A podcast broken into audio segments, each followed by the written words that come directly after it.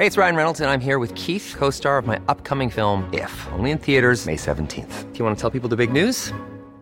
All right, I'll do. Sign up now and you'll get unlimited for $15 a month in six months of Paramount Plus Essential Plan on us. Mintmobile.com slash switch. Upfront payment of $45 equivalent to $15 per month. Unlimited over 40 gigabytes per month. Face lower speeds. Videos at 480p. Active Mint customers by 531.24 get six months of Paramount Plus Essential Plan. Auto renews after six months. Offer ends May 31st, 2024. Separate Paramount Plus registration required. Terms and conditions apply if rated PG. Many of us have those stubborn pounds that seem impossible to lose, no matter how good we eat or how hard we work out My solution is PlushCare. PlushCare is a leading telehealth provider with doctors who are there for you day and night to partner with you in your weight loss journey. They can prescribe FDA-approved weight loss medications like Wegovy and Zepbound for those who qualify. Plus, they accept most insurance plans. To get started, visit plushcare.com/weightloss. That's plushcare.com/weightloss. Hey, Dave. Yeah, Randy. Since we founded Bombus, we've always said our socks, underwear, and t shirts are super soft. Any new ideas? Maybe sublimely soft. Or disgustingly cozy. Wait, what? I got it.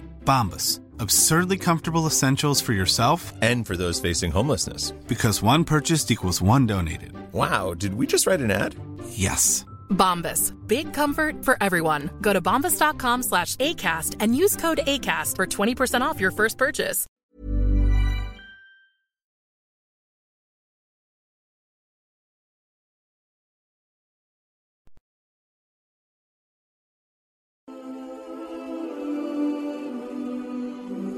Ask Mufti Tariq Masoud. بسم اللہ الرحمن الرحیم محمد نوازش نے India سے پوچھا ہے دیوالی کی مٹھائی کھانے کا حکم دیوالی کی کے موقع پر لوگ مٹھائی دیتے ہیں اس کا کھانا کیسا ہے اور اس کی مٹھائی قبول کرنی چاہیے کہ نہیں کرنی چاہیے اس پر پوری پوری امت کا اجماع ہے کہ جو بھی غیر مسلموں کے مذہبی تہوار ہیں مذہبی رسومات ہیں ان میں کسی قسم کی شرکت جائز نہیں ہے قرآن مجید نے غیر مسلموں کی دو اقسام بیان کی ہیں لا ينهاكم الله عن الذين لم يقاتلوكم في الدين ولم يخرجوكم من دياركم ان تبروهم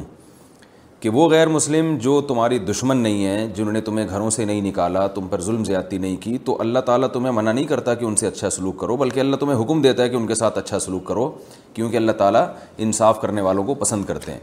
خود رسول اللہ صلی اللہ علیہ وسلم کی سیرت میں آپ صلی اللہ علیہ وسلم نے یہودیوں کی جو آپ کے یہودی پڑوسی تھے ان کی عیادت بھی کی ہے اور آپ صلی اللہ علیہ وسلم کی جو زوجہ حضرت صفیہ ان کے رشتہ دار یہودی تھے وہ ان کو ہدایہ تحفے بھیجا کرتی تھیں تو غیر مسلم جس سے جنگ نہ ہو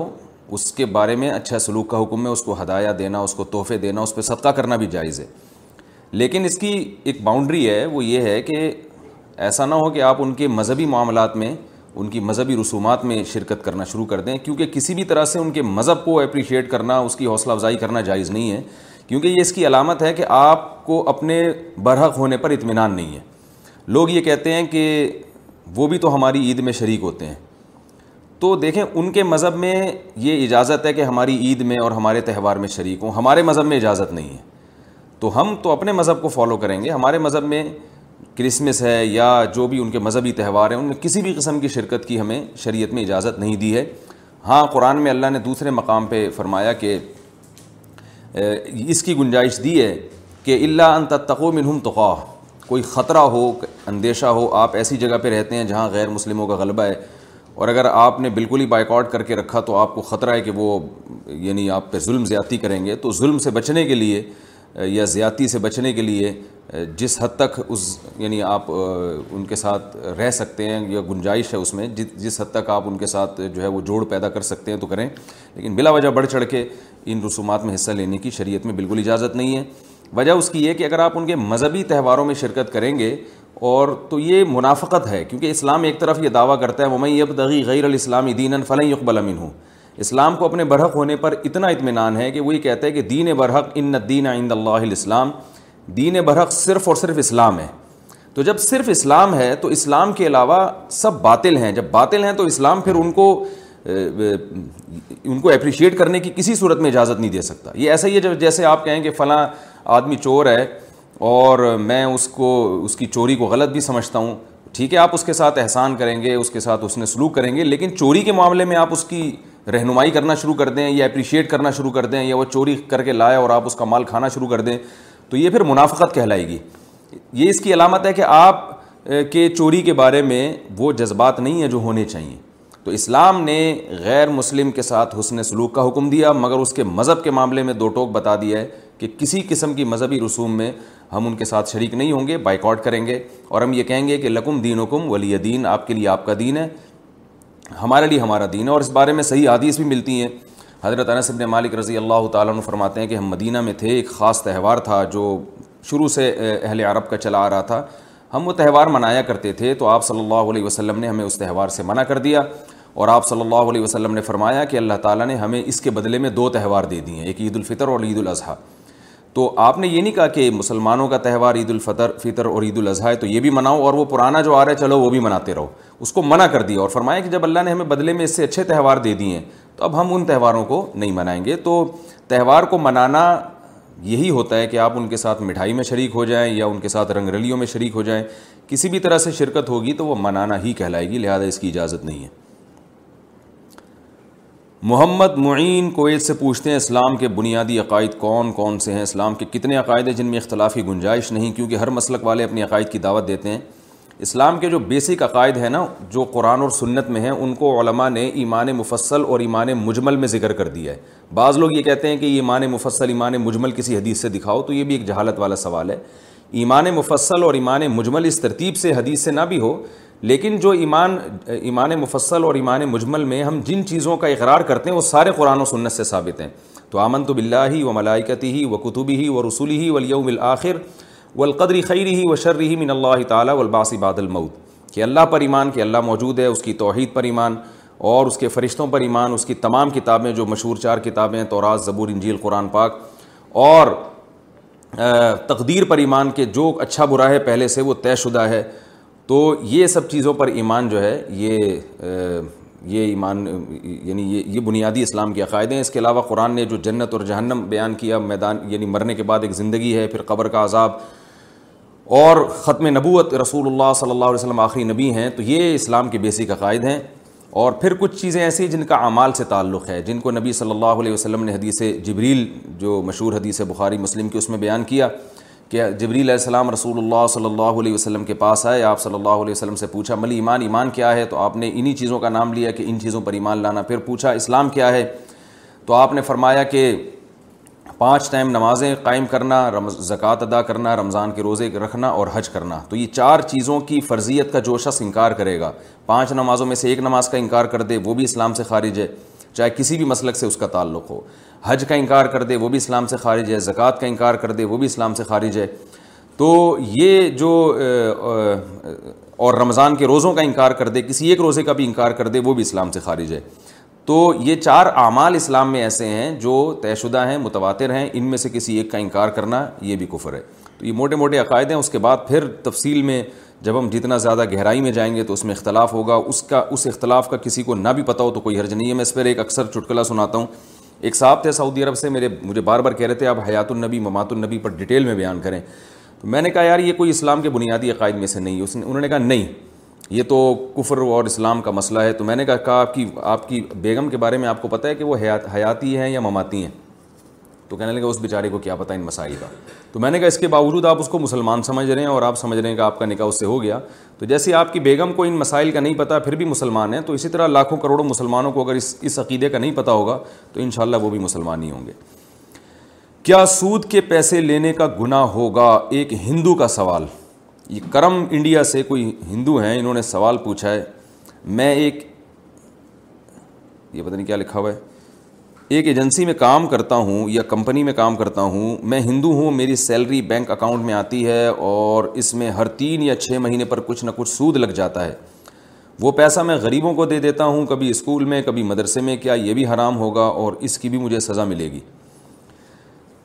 سوال تو ہندو نے کیا ہے لیکن قرآن مجید نے جہاں غیر مسلموں کو عقیدے کے معاملے میں خطاب کیا ہے اعمال کے معاملے میں بھی خطاب کیا ہے قرآن مجید میں جگہ جگہ جو اہل جہنم کی اللہ نے علامات بیان کی ہیں جہاں یہ بیان کی ہے کہ یہ لوگ شرک کیا کرتے تھے وہاں یہ بھی بیان کیا ہے کہ یہ نماز نہیں پڑھتے تھے یہ زکوٰۃ نہیں دیتے تھے حالانکہ نماز اور زکوٰۃ تو خالصتاً مسلمانوں کا شعار ہے تو اس قرآن ان قرآن آیات کی روشنی میں علماء نے لکھا ہے کہ غیر مسلموں سے اعمال کے بارے میں بھی سوال ہوگا عقیدے کے ساتھ ساتھ ہاں وہ اعمال پر اگر آ جائیں تو عمل قبول اس وقت تک نہیں ہوگا جب تک اسلام قبول نہیں کرتے تو کوئی بھی غیر مسلم اگر جس کا عقیدہ شرکیہ ہے وہ اسلام قبول نہیں کرتے تو جہاں ان کو اس شرک کا گناہ ملے گا وہاں بدعمالیوں کا گناہ بھی ملے گا لہٰذا اگر کوئی غیر مسلم ایسا ہے جو سود بھی کھاتا ہو اور شرک بھی کرتا ہو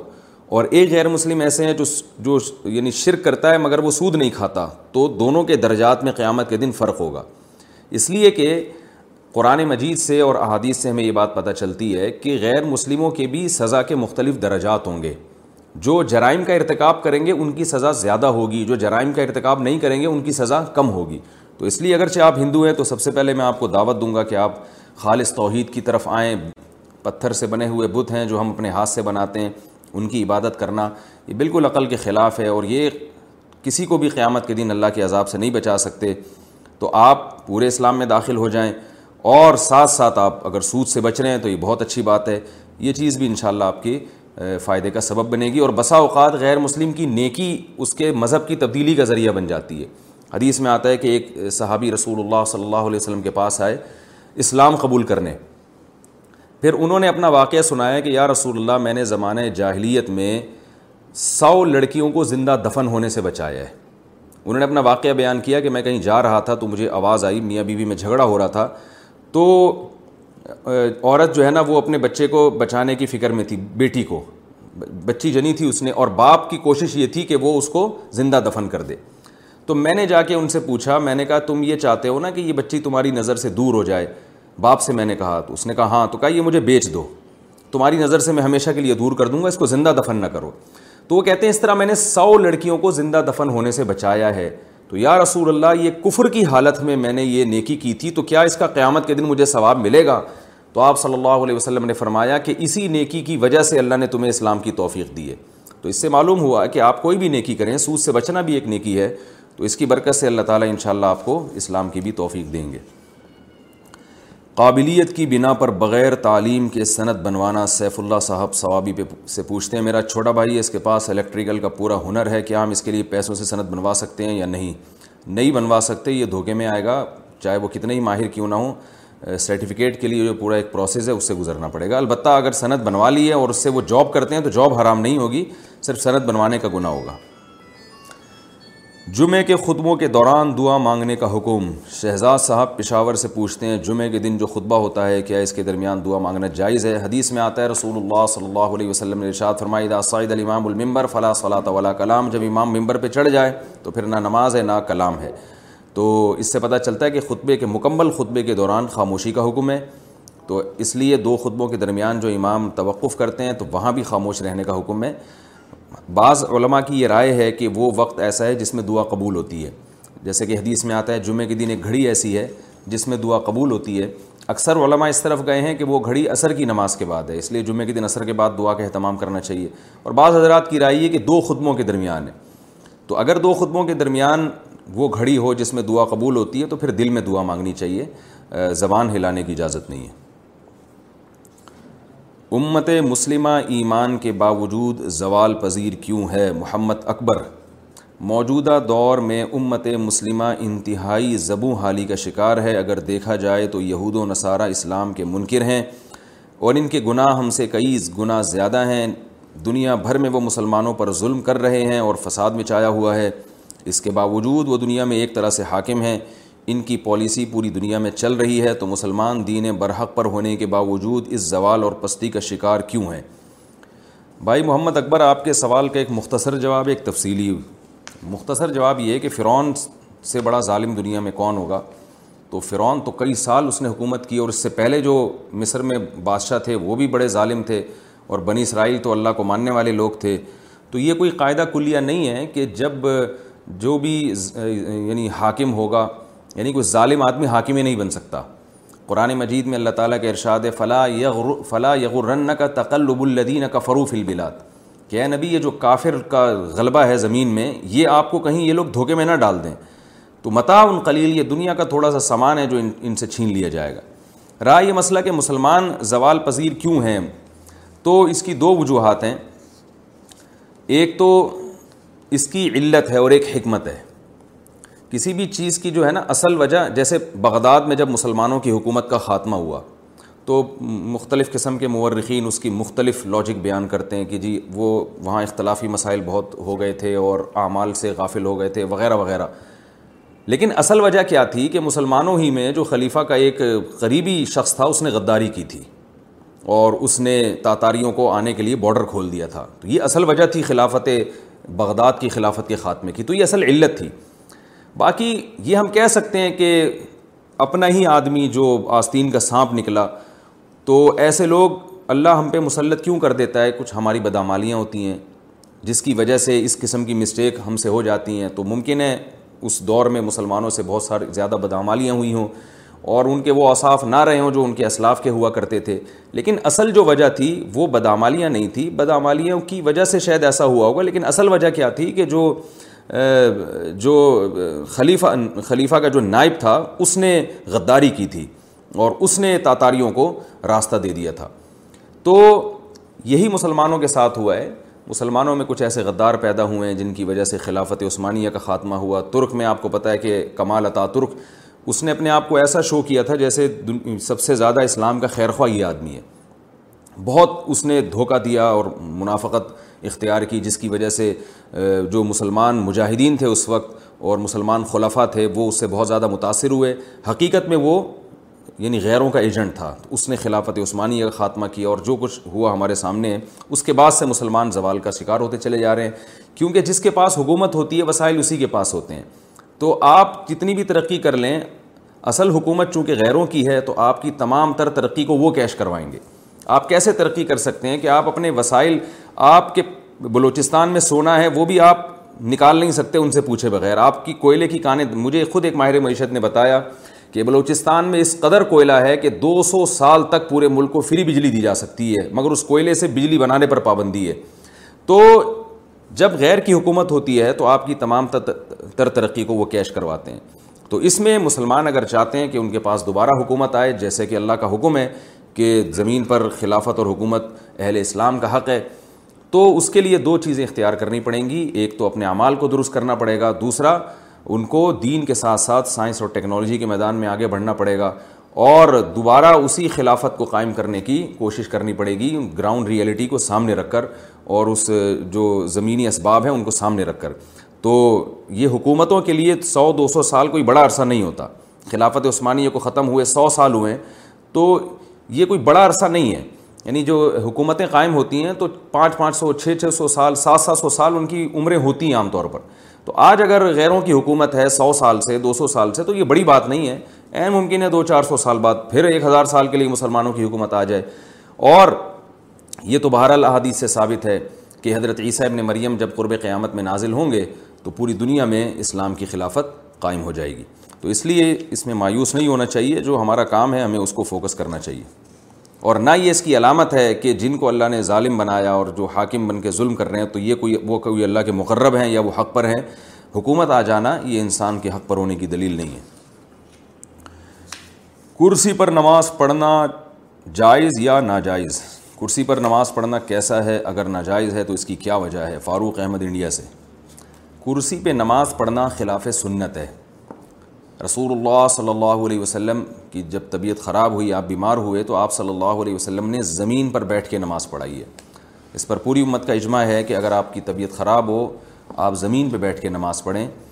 اور اگر آپ سے گھٹنے موڑے نہیں جا رہے تو آپ پاؤں کو قبلہ رخ کر لیں یعنی ایسی صورت میں پاؤں کو قبلہ رخ کرنے میں کوئی حرج نہیں ہم نے بڑے بڑے علماء کو دیکھا ہے بڑے بڑے بزرگان دین کو دیکھا ہے کہ جب ان کی طبیعت خراب ہوتی تھی وہ زمین پہ بیٹھ کے پاؤں بالکل قبلے کی طرف پھیلا لیتے تھے پھیلا لیا کرتے تھے کیونکہ ان کے لیے پاؤں کو فولڈ کرنا ٹانگوں کو فولڈ کرنا مشکل تھا تو آپ پاؤں سیدھے کر کے نماز پڑھیں اور اگر آپ کو ٹیک لگانے کی ضرورت ہے تو پھر ایسی کرسی جس کے پائے نہ ہوں تاکہ وہ زمین پہ یعنی ہو اور پیچھے اس پہ ٹیک لگائیں یہ جو کرسیوں پہ نماز پڑھی جا رہی ہے یہ اس لیے سنت سے دور ہے اس چند وجوہات ہیں جو میں نمبر وار آپ کے سامنے بیان کرتا ہوں پہلی وجہ تو یہ ہے کہ نبی صلی اللہ علیہ وسلم نے زمین پہ بیٹھ کے نماز پڑھی ہے اگر آپ ایسا کریں گے کرسی پہ بیٹھ کے تو یہ اس کے خلاف ہو جائے گا دوسرا نقصان اس میں یہ ہے کہ آپ جب زمین پہ سر رکھ کے سردہ نہیں کر سکتے تو بیٹھ کے اگر آپ سجدہ کریں گے تو وہ کم از کم زمین کے قریب پہنچ جائیں گے اس میں توازو زیادہ ہے اگر کرسی پہ بیٹھ کے آپ سجدہ کریں گے تو زمین سے دور ہوں گے قریب نہیں ہوں گے تو سجدے کی سنت بھی زیادہ اچھی اسی صورت میں ادا ہو سکتی ہے جب آپ زمین پہ بیٹھ کے سجدہ کریں یہ دو فرق ہو گئے تیسرا فرق کیا ہے کہ کرسی کی وجہ سے صف میں خرابی ہوتی ہے جب کہ زمین پہ بیٹھ کے آپ نماز پڑھیں گے تو صف نہیں ٹوٹتی کرسی اگر آپ صف میں رکھ لیں تو آپ دیکھیں کہ وہ جو کرسی پہ بیٹھے ہوئے صاحب ہیں ان کی ٹانگیں آگے جا رہی ہوتی ہیں اور صف تو بنتی ہے ایڑیوں سے تو سب کی ایڑیاں ایک لائن میں ہیں اور جو کرسی پہ بیٹھے ہوئے صاحب ہیں ان کی ایڑی آگے ہوتی ہے یہ تیسرا نقصان ہے چوتھا نقصان یہ ہے کہ کرسی کی وجہ سے صفوں کو سیدھا کرنا بہت مشکل ہوتا ہے اب کسی کے درمیان میں کرسی رکھی ہوئی ہے کوئی صاحب تھوڑا سا بائیں ہو گئے تو بیٹھا ہوا آدمی تو کھسک جائے گا لیکن کرسی والے کو پوری کرسی اٹھانا اور پھر اس کو سائڈ پہ لے جانا بڑا مشکل ہوتا ہے اسی وجہ سے ہم نے دیکھا ہے کہ وہ بعض دفعہ صفوں میں جگہ خالی ہوتی ہے اور وہ جو نمازی ہیں وہ کرسی پہ بیٹھے ہوئے ہوتے ہیں اور درمیان میں جگہ خالی رہ جاتی ہے صف بن نہیں پاتی ہے پانچواں نقصان یہ ہے کہ یہ مسجد کے اکرام کے بھی خلاف ہے بلکہ اس سے پہلے میں بتاؤں گا اس میں غیر مسلموں کی مشابہت بھی ہے جو غیر مسلموں کی جو عبادت گاہیں ہیں ان میں میز اور کرسیاں ہوا کرتی ہیں آپ چرچ جائیں اس میں ڈیسک رکھے ہوئے ہوتے ہیں وہاں بیٹھ کے لوگ عبادت کر رہے ہوتے ہیں ہزار سال سے زیادہ ہو گیا چودہ سو سال ہو گئے مسلمانوں کی مسجدیں ہمیشہ سادہ ہوتی ہیں اس میں فرنیچر نہیں ہوتا تو اب مسجدوں میں بھی فرنیچر آنا شروع ہو گیا ہے تو اس میں غیر مسلموں کی مشابہت بھی ہے اور چھٹا فرق یہ ہے چھٹا نقصان کرسیوں میں یہ ہے کہ کرسیوں پہ بیٹھ کے جو یعنی یعنی اس میں مسجد کی بے اکرامی ہے مسجد کی بے اکرامی اس لیے ہے کہ آپ کو پتہ ہے ہمارے ہاں کچھ تمیز تھوڑا سا مارکیٹ سے کچھ شارٹی ہے جب کرسی سے لوگ اٹھتے ہیں تو اس کو سیدھا کر کے ایک جگہ پہ نہیں رکھتے جہاں پڑی ہے وہیں کی وہیں چھوڑ کے چلے جاتے ہیں دو چار لوگ ہوتے ہیں جن کو ابا دادا سے کچھ بہت زیادہ انہوں نے تمیز سیکھی ہوتی ہے وہ ذرا سلیقے سے کونے میں رکھ کے چلے جائیں گے لیکن اکثر لوگ کرسیوں کو ایسے ہی چھوڑ کے چلے جاتے ہیں اور گھٹنوں کی بیماری بہت تیزی سے پھیل رہی ہے میں ہم تو بچپن میں دیکھتے تھے ایک بھی کرسی نظر نہیں آتی تھی مسجد میں پھر آہستہ آہستہ ایک آئی دو آئی اب آدھی آدھی صفحیں کرسیوں پہ ہوتی ہیں تو کچھ دنوں میں یہی ہوگا کہ یہ ساری کرسیاں دائیں بائیں الٹی سیدھی رکو سجود میں پڑی ہوئی ہوں گی اور مسجد کی یہ یقیناً بے کرامی ہے مسجد میں تو سلیقہ ہونا چاہیے تو یہ ایک بہت بڑی وجہ ہے اور ساتویں وجہ یہ ہے کہ اگر یہ کرسیوں کا رواج ختم نہ ہوا تو ہوگا یہ کچھ دنوں میں کہ یہ مسجدیں آپ کو سرائے اور ہوٹل نظر آنا شروع ہو جائیں گی میں یہ دعویٰ میں نے پانچ سال پہلے کیا تھا اور اب اس دعوے پر کا مشاہدہ بھی ہونا شروع ہو گیا ہے میں نے پانچ چھ سال پہلے یہ بیان کیا تھا کہ آپ دیکھیے گا کچھ وقت کے بعد ایسا ہوگا کہ کرسیاں رکھی ہوئی ہوں گی لوگ ان کرسیوں پہ بیٹھے ہوئے ہوں گے اور سامنے میز رکھی ہوئی ہوگی اور چائے اور قہوے چل رہے ہوں گے بالکل وہ ماحول ہوگا جو ہوٹلوں کا ماحول ہوتا ہے کیونکہ جب کرسیاں آ گئیں تو پھر ظاہر ہے پھر صحت مند لوگ بھی ان پہ بیٹھیں گے نماز کے بعد جو ہے نا گپ شپ لگانے کے لیے صحت مند لوگ بھی ان کرسیوں میں بیٹھیں گے پھر جب بیٹھیں گے تو وہ گول دائرہ بھی بنے گا پھر جب بنے گا تو پھر میز لانے میں کتنا ٹائم ہے پھر چائے اور سٹے بھی چلیں گے اس میں تو اب میں تو رمضان میں دیکھتا ہوں کہ یہ سب کچھ ہو رہا ہے کرسیوں پہ اعتکاف والے بیٹھے ہوئے ہوتے ہیں اور چائے بھی چل رہی ہوتی ہے بالکل وہ گپ شپ کا ماحول ہوتا ہے جو گلی محلے میں نہیں کرسیاں ڈال کے لوگ بیٹھے ہوئے ہوتے ہیں تو یہ مسجد کے اکرام کے بالکل خلاف ہے اس کو ختم کرنے کی کوشش کرنی چاہیے صرف ایک صورت میں کرسی کا استعمال جائز ہے کہ یہ تمام یعنی آپ کے لیے زمین پہ بیٹھنا کسی صورت میں ممکن ہی نہ ہو اور ٹانگیں پھیلا کے بھی نہیں بیٹھنا ممکن ہو آپ کے لیے اور نیچے ٹیک لگا کے بیٹھنا بھی آپ کے لیے ممکن نہ ہو تو پھر بحالت مجبوری کہ آپ کے لیے ایک چیز ناممکن ہے تو پھر آپ کرسی پہ بیٹھ سکتے ہیں مجبوری ہے لیکن اس میں بھی بہتر یہ ہے کہ فولڈنگ کرسی ہو اپنے ساتھ لے کر آئیں اپنے ساتھ لے کر جائیں یہ ممکن نہیں ہو تو مسجد میں ایک خاص جگہ ہونی چاہیے جہاں ان کرسیوں کو رکھ دیا جائے تو یہ اس پر ائمہ حضرات ائمہ اکرام کو مساجد کے اماموں کو چاہیے کہ اس پہ جو ہے وہ نوٹس لیں اور مسجد میں مسجدوں میں جو کرسیوں کا رجحان بہت تیزی سے بڑھ رہا ہے اس پہ جو ہے نا اس پہ کنٹرول کرنے کی کوشش کریں آرام طلبی تو بڑھتی چلی جا رہی ہے کچھ دن میں ایسا ہوگا کہ کرسیوں کے بجائے اب صوفے آئیں گے آپ دیکھیے گا باقاعدہ صوفے آئیں گے کہ بھائی اب سخت جگہ پہ بیٹھا نہیں جا رہا صاحب کو کو ڈاکٹر نے کہا ہے کہ آپ سخت جگہ پہ نہ بیٹھیں نرم جگہ پہ بیٹھیں تو پھر وہ باقاعدہ صوفے آئیں گے اور پھر وہ جب صوفے آئیں گے تو پھر وہ فولڈنگ صوفے آئیں گے کچھ وقت کے بعد پھر وہ ایسا صوفہ آئے گا کہ بوقت ضرورت وہ اس کو بیڈ بھی بنایا جا سکے کیونکہ بعض دفعہ نمازی تھک جاتے ہیں ان کی کمر میں درد ہوتا ہے تو ان کو لیٹنا بھی پڑتا ہے تو وہ پورا ماشاء اللہ گھریلو ماحول بن جائے گا آپ کو گھر جانے کی ضرورت نہیں رہے گی زندہ مرغی تول کر فروغ کرنے کا حکم عبداللہ صاحب ڈیرا غازی خان سے پوچھتے ہیں زندہ مرغی کو تول کر فروغ کرنا جائز ہے یا نہیں بعض فقہ نے لکھا ہے کہ جانور کو زندہ جانور کو تول کے فروغ کرنا جائز نہیں ہے اور اس کی وجہ انہوں نے یہ بیان کی ہے کہ اس میں وزن جو ہے نا جانور کے سانس لینے سے وزن میں کمی بیشی ہوتی ہے تو یاد رکھیں یہ جو فقہ نے حکم بیان کیا ہے یہ اس لیے بیان کیا ہے کہ وزن میں جب کمی بیشی ہوگی تو اس میں کسٹمر میں اور جو بیچنے والا ہے اس میں جھگڑے کا اندیشہ ہے یہ یہ جہالت یہ مفضی علاضا ہے لیکن ہمارے زمانے میں یہ جہالت مفضی علنظ بالکل بھی نہیں ہے اس لیے کہ وہ اتنا تھوڑا سا فرق پڑتا ہے کہ لوگ لوگوں اس میں یعنی تساموں سے چشم پوشی سے کام لیتے ہیں اور ویسے بھی جب کسی بے کا عرف ہو جائے خرید و فروغ کا کوئی خاص معاملہ معاشرے میں رائج ہو جائے تو وہ بے فاسد بھی جائز ہو جاتی ہے اس لیے زندہ مرغی کو تول کے فروغ کرنا بلا کراہت جائز ہے اس میں کوئی حرج نہیں ہے نہ یہ مفضی الضا ہے نہ کوئی وزن میں اس سے کوئی خاص فرق پڑتا ہے پانی کا مروجہ کاروبار حلال ہے یا حرام ہے کیا پانی کا کاروبار کرنا ٹھیک ہے یا نہیں اکثر علاقوں میں گھروں کے باہر پانی کا پلانٹ لگا لیتے ہیں اور پھر وہ پانی کو ریفائن کر کے بیچتے ہیں کیا یہ کاروبار ٹھیک ہے ساجد صاحب کراچی سے بہت سے لوگ ہم سے مل چکے ہیں جو پانی کا بزنس کرنا چاہتے ہیں لیکن وہ کہتے ہیں کہ حدیث میں چونکہ ممانعت ہے رسول اللہ صلی اللہ علیہ وسلم نے فرمایا تین چیزوں میں سب لوگ برابر کے شریک ہیں گھاس میں پانی میں اور آگ میں تو اس حدیث سے بعض لوگوں نے استدلال کیا ہے کہ پانی کا بزنس جائز نہیں ہے تو یاد رکھیں اس سے وہ پانی مراد ہے جو قدرت نے لوگوں کے لیے عام کر دیا ہو جیسے دریا کا پانی یا کوئی کنواں ہے اب اس میں آپ پابندی لگا دیں کہ جو اس کنویں سے پانی یعنی لے گا تو اتنے گھنٹے کے اتنے پیسے لوں گا حالانکہ وہ مشترک کنواں ہے یا مشترک نہ بھی ہو آپ کی ذاتی زمین میں بھی کنواں ہو تو اس کا پانی آپ بیچ نہیں سکتے کہ یعنی کوئی آئے اور اس سے ڈول نکال کے پیے گا تو میں اس سے اتنے پیسے لوں گا یہ جائز نہیں ہے لیکن جب وہ پانی آپ نے اسٹور کر لیا اور کسی خاص برتن میں لے آئے تو پھر آپ اس کے مالک بن چکے ہیں پھر آپ اس کو بیچ بھی سکتے ہیں جیسے گھاس ہے نا خدر و گھاس اس کو بھی بیچنا جائز نہیں ہے لیکن جب وہ گھاس آپ نے کاٹ لی اور گٹھری بنا کے آپ اس کے مالک بن گئے پھر آپ اس گٹھری کو بیچ سکتے ہیں جیسے کہ صبح شام لوگ جانوروں کا چارہ بیچتے ہیں گھاس بیچتے ہیں تو جیسے گھاس بیچنا جائز ہے جب وہ اسٹور کر لی جائے تو پانی بھی اگر آپ اسٹور کر کے کسی برتن میں جمع کر لیتے ہیں تو اس کو بھی بیچ سکتے ہیں چاہے فلٹر کر کے بیچیں یا بغیر فلٹر کے بیچیں البتہ کسی جگہ پانی کی خرید و فروغ پر گورنمنٹ نے پابندی لگائی ہوئی ہے جیسے حکومت آپ کو ایک پانی دے رہی ہے لائنوں کے ذریعے اور سب کے لیے مباہ رکھا ہوا ہے گورنمنٹ یعنی حکومت نے گورنمنٹ نے سب کے لیے مباح رکھا ہوا ہے کہ یہ پانی سب پئیں اس پانی کو اگر آپ اسٹور کر کے بھی بیچیں گے تو وہ ناجائز ہوگا اس لیے کہ حکومت کی طرف سے اس پر پابندی ہے وہ پانی اگر آپ اسٹور کر کے فلٹر کرتے ہیں پھر بیچنا جائز ہے کیونکہ اب فلٹر کر کے آپ نے کچھ کام کیا نا پروسیس کیا اس میں وجہ اس کی یہ کہ حکومت نے جہاں تک میری معلومات ہے عام پانی کو بیچنے پر پابندی لگائی ہوئی ہے اس کا نقصان یہ ہے کہ پھر ایک ہی آدمی بہت زیادہ پانی جمع کر لیتا ہے بہت زیادہ پانی جمع کرنے کی وجہ سے دوسروں کو نقصان ہوتا ہے تو وہ ایک انتظامی چیز ہے حرام اس کی آمدن بھی نہیں ہوگی اس لیے کہ مالک تو بہرحال آپ اس پانی کے بھی بن گئے لیکن ایک حکومتی قانون کی مخالفت کی وجہ سے اس کو ناجائز کہا جائے گا لیکن ارننگ اس کی بھی حرام نہیں ہوگی کیونکہ جب آپ نے پانی کو اسٹور کر لیا تو بہرحال آپ اس پانی کے مالک بن چکے ہیں کون سی تصویر سے گھر میں فرشتے نہیں آتے مجاہد اللہ لکی مروت سے کہتے ہیں حدیث میں ہے کہ جس گھر میں تصویروں وہاں فرشتے نہیں آتے کیا اس تصویر سے وہ مراد ہے جو دیواروں پر فریم لگائی جاتی ہے یا وہ تصویر بھی مراد ہے جو البم کی صورت میں الماری وغیرہ میں رکھی ہوتی ہے تصویر اگر لٹکی بھی ہو پرنٹڈ ہو اور چہرے کی تصویر ہو اور کہیں عزت اور اکرام کے ساتھ کہیں لگی ہوئی ہو تو وہ تصویر جو ہے وہ رکاوٹ بنتی ہے فرشتوں کے آنے سے تصویر اگر ایسی جگہ ہے جو پاؤں میں آ رہی ہے اور توہین ہو رہی ہے تو وہ تصویر حرام کے درجے میں نہیں آتی اسی طرح اگر البم کے اندر بند ہے تو بھی فرشتوں سے آنے میں رکاوٹ تو نہیں ہے لیکن بہرحال وہ ہے ناجائز بلا ضرورت ایسی تصویر کا رکھنا بہرحال گناہ ہے چپل یا جوتے پہن کر قرآن کی تلاوت کرنا عابد علی دبئی سے کیا چپل پہنتے ہوئے قرآن پڑھ سکتے ہیں جی ہاں پڑھ سکتے ہیں کوئی حرج نہیں ہے اس میں ٹخنے کھلے رکھنا صرف نماز میں یا ہر وقت ارسلان صاحب کراچی سے پوچھتے ہیں پینٹ کو نماز سے اوپر رکھنے کا پینٹ کو نماز سے اوپر رکھنے کا نماز میں اوپر رکھنے کا جو حکم ہے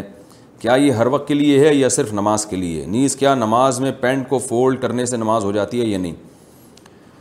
یہ بھی اس زمانے میں ایک نیا شوشہ لوگوں نے چھوڑا ہے کہ نماز میں پینٹ فولڈ نہیں کرنی چاہیے ایسا نہیں ہے رسول اللہ صلی اللہ علیہ وسلم کی صحیح حدیث موجود ہے ان اللہ لائق اقبر صلاۃ رجل مسبل اظہار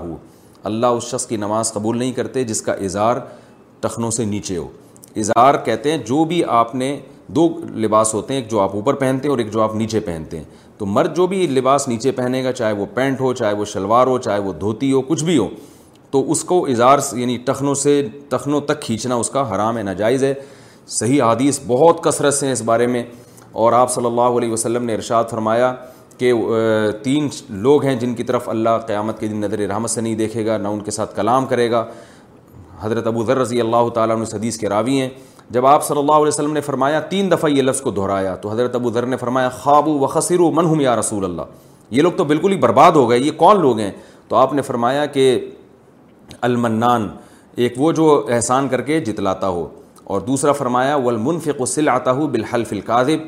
جھوٹی قسم کے ذریعے اپنا مال بیچتا ہو اور تیسرا آپ نے فرمایا جو اپنے اظہار کو ٹخنوں سے نیچے کھینچتا ہو تو یہ بڑا گناہ ہے بعض لوگ یہ کہتے ہیں کہ تکبر اگر ہوگا تو اس کو نیچے لٹکانا گناہ ہے تکبر نہیں ہے تو گناہ نہیں ہے اور دلیل میں حضرت ابو بکر رضی اللہ تعالیٰ عنہ کی حدیث پیش کی جاتی ہے کہ حضرت ابو بکر رضی اللہ تعالیٰ عنہ نے یہ حدیث سن کے فرمایا رسول اللہ صلی اللہ علیہ وسلم سے کہ میرا اظہار تو نیچے چلا جاتا ہے تو آپ نے فرمایا ان نقل من جر رہو خو تم ان لوگوں میں سے نہیں ہو جو تکبر کی وجہ سے لٹکاتے ہیں تو بعض حضرات کہتے ہیں دیکھو اگر تکبر کی وجہ سے لٹکایا جائے تو حرام ہے بغیر تکبر کے حرام نہیں ہے حالانکہ یہی حدیث بتا رہی ہے کہ تکبر کے بغیر لٹکانا بھی حرام ہے اس لیے کہ حضرت ابو بکر نے یہ نہیں کہا تھا میں جان کر اظہار نیچے کرتا ہوں بلکہ غفلت میں بعض دفعہ میرا اظہار نیچے چلا جاتا ہے ٹخنوں سے تو آپ نے فرمایا کہ تم تکبر کی وجہ سے ایسا نہیں کرتے کیا مطلب کہ تم سے جو یہ ہو رہا ہے واقعی غفلت میں ہو رہا ہے جان کر تم تکبر کی وجہ سے ایسا نہیں کر رہے اس کی سب سے بڑی دلیل یہ ہے کہ اس حدیث کے بعد بھی حضرت ابو بکر کا اظہار ہمیشہ ٹخنوں سے اوپر ہی رہا ہے تو صاف پتہ چلتا ہے کہ حضرت ابکر کو نبی نے اجازت نہیں دی ہے بلکہ ان کو ایک ایک ان کے لیے ایک نرم گوشہ اختیار کیا ہے کہ اتنی بات تو طے شدہ ہے کہ تم یہ کبر کی وجہ سے نہیں کر رہے تو اتنا زیادہ پریشان ہونے کی ضرورت نہیں ہے باقی حکم یہی ہے جو دوسرے صحابہ کا حکم ہے کہ آپ بھی اوپر رکھیں جیسے میں اوپر رکھتا ہوں کیونکہ سب سے زیادہ توازو تو ہمارے نبی میں تھی اور صحیح حادیث سے پتہ چلتا ہے کہ نبی صلی اللہ علیہ وسلم کا اظہار کبھی بھی ٹخنوں سے نیچے نہیں ہوا بعض لوگ کہتے ہیں کہ یہ اس زمانے کا کلچر تھا ہمارے زمانے میں کلچر اس کو قبول نہیں کرتا یہ بھی غلط ہے حضرت عثمان رضی اللہ تعالیٰ عنہ کو جب رسول اللہ صلی اللہ علیہ وسلم نے صلح حدیبیہ کے موقع پر مکہ بھیجا اور مذاکرات کے لیے تو حضرت عثمان کا جو اظہار تھا وہ آدھی آدھی پنڈلی تک تھا مشرقین مکہ مذاق اڑانے لگے کہ یہ کیسا تم نے اظہار رکھا ہوا ہے تو حضرت عثمان نے فرمایا کہ میں اپنی نبی کی سنت کو تم احمقوں کی وجہ سے یا کچھ اس سے ملتے جلتے الفاظ تھے میں تم لوگوں کی وجہ سے چھوڑ نہیں سکتا تو اس سے پتہ چلتا ہے کہ عرب لوگ اس کو پسند نہیں کرتے تھے کہ اظہار ٹخنوں سے اوپر ہو اس کے باوجود نبی صلی اللہ علیہ وسلم نے اظہار کو ٹخنوں سے اوپر رکھنے کا حکم دیا ہے آج تک صدیوں جتنے علماء صلاح آئے سب اسی کی پابندی کرتے رہے ہیں تو اس لیے مسلمان مرد کے لیے بہرحال یہ لازم ہے کہ وہ پینٹ ہو یا شلوار ہو یا کوئی بھی ایسا اظہار ہو اس کو ٹخنوں سے اوپر رکھے اور نماز تو بہرحال نہیں ہوگی یعنی واجب العدا ہوگی کیونکہ نماز کے بارے میں تو اور زیادہ تاکید ہے البتہ مسقط میں میں نے دیکھا کہ وہاں کوئی امام ایسا نہیں نظر آتا جس کا اظہار ٹخنوں سے نیچے ہو یا اس کی داڑھی چھوٹی ہو اور اس کی وجہ یہ ہے کہ وہ عبازی فرقے کے ہیں اور عبازی فرقے کا یہ ہمیشہ سے نظریہ رہا ہے کہ جو شخص گناہ کبیرہ کا ارتکاب کرتا ہے وہ ہمیشہ جہنم میں جائے گا تو اس کا اس یہ عقیدہ تو صحیح نہیں ہے لیکن اس عقیدے کا ایک فائدہ بہرحال عملی لحاظ سے یہ ہوا کہ وہ کبیرہ گناہوں سے بچنے کا بہت اہتمام کرتے ہیں تو اس لیے وہاں نہ کوئی امام داڑھی کاٹتا ہے اور نہ کسی کا اظہار مجھے اس کا جبہ یا اظہار ٹخنوں سے نیچے نظر آیا تو بہرحال یہ دونوں کبیرہ گناہ ہیں اس کو اس کا جو ہے نا نبی صلی اللہ علیہ وسلم کے حکم پر عمل کرنا چاہیے اور اس میں شرم و حیا نہیں کرنی چاہیے مشہور صحابی جب فارس کے دربار میں گئے وہاں ان کے ہاتھ سے نوالا گر گیا کھانا کھاتے ہوئے تو وہ نوالا اٹھا کے صاف کر کے کھانے لگے تو کسی نے کہا یہ بادشاہ ہے بڑا آدمی ہے اور بڑے لوگ ہیں یہ ان کے ہاں یہ حرکت جو ہے یہ اچھی نہیں سمجھی جاتی تو ان صحابی نے فرمایا کہ ان احمقوں اور بے وقوفوں کی وجہ سے ہم اپنے نبی کی سنت نہیں چھوڑ سکتے تو یعنی ہم یہ ہمیں کلچر سکھائیں گے تو آپ کے پاس رسول اللہ صلی اللہ علیہ وسلم کی سیرت ہے نبی صلی اللہ علیہ وسلم کی سنت ہے سید الانبیاء کی اور ایک پورا نظام آپ صلی اللہ علیہ وسلم نے پیش کیا تو ہم نبی کے ہوتے ہوئے ہم کیوں بے وقوف لوگوں سے متاثر ہوں جو ہمارا مذاق اڑائیں مجھے یاد ہے ایک دفعہ میں ٹرین میں جا رہا تھا تو فجر کا وقت تھا تو علماء سے ہم نے یہی سنا ہے کہ اگر ٹرین کہیں جنگل میں ہو اور کہیں دور سے اذان کی آواز بھی نہ آ رہی ہو تو پھر چاہے اکیلے بھی نماز پڑھنی ہو تو اذان کہہ کے نماز پڑھیں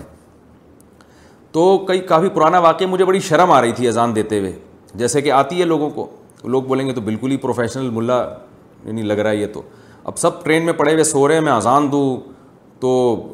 تھوڑی دیر تو مجھے شرم سی آئی پھر میں نے سوچا کہ ان کو شرم نہیں آ رہی پڑھے ہوئے اللہ نے حکم دیا یہ کلمہ بھی پڑھتے ہیں اور اللہ نے حکم دیا کہ سفر و حضر ہر صورت اسلام کا سب سے اہم ترین حکم ہی نماز ہے تو ان کو جب سوتے ہوئے شرم نہیں آ رہی تو ہمیں ان کو اٹھاتے ہوئے شرم کیوں آئے تو شرم جس کو آنی چاہیے اس کو آنی رہی اور جس کو نہیں آ رہی چاہ رہی اس کو شرم آ رہی ہے تو یہ الٹی کہانی چل رہی ہے تو اس لیے مردوں کو چاہیے اپنا اظہار ٹخنوں سے اوپر رکھا کریں اور اس میں شرمایا نہ کریں شرم ان کو آنی چاہیے جو نبی صلی اللہ علیہ وسلم کی اس حدیث کا انکار کر رہے ہیں اور اس لباس کو فالو نہیں کر رہے جس کا رسول اللہ صلی اللہ علیہ وسلم نے حکم دیا ہے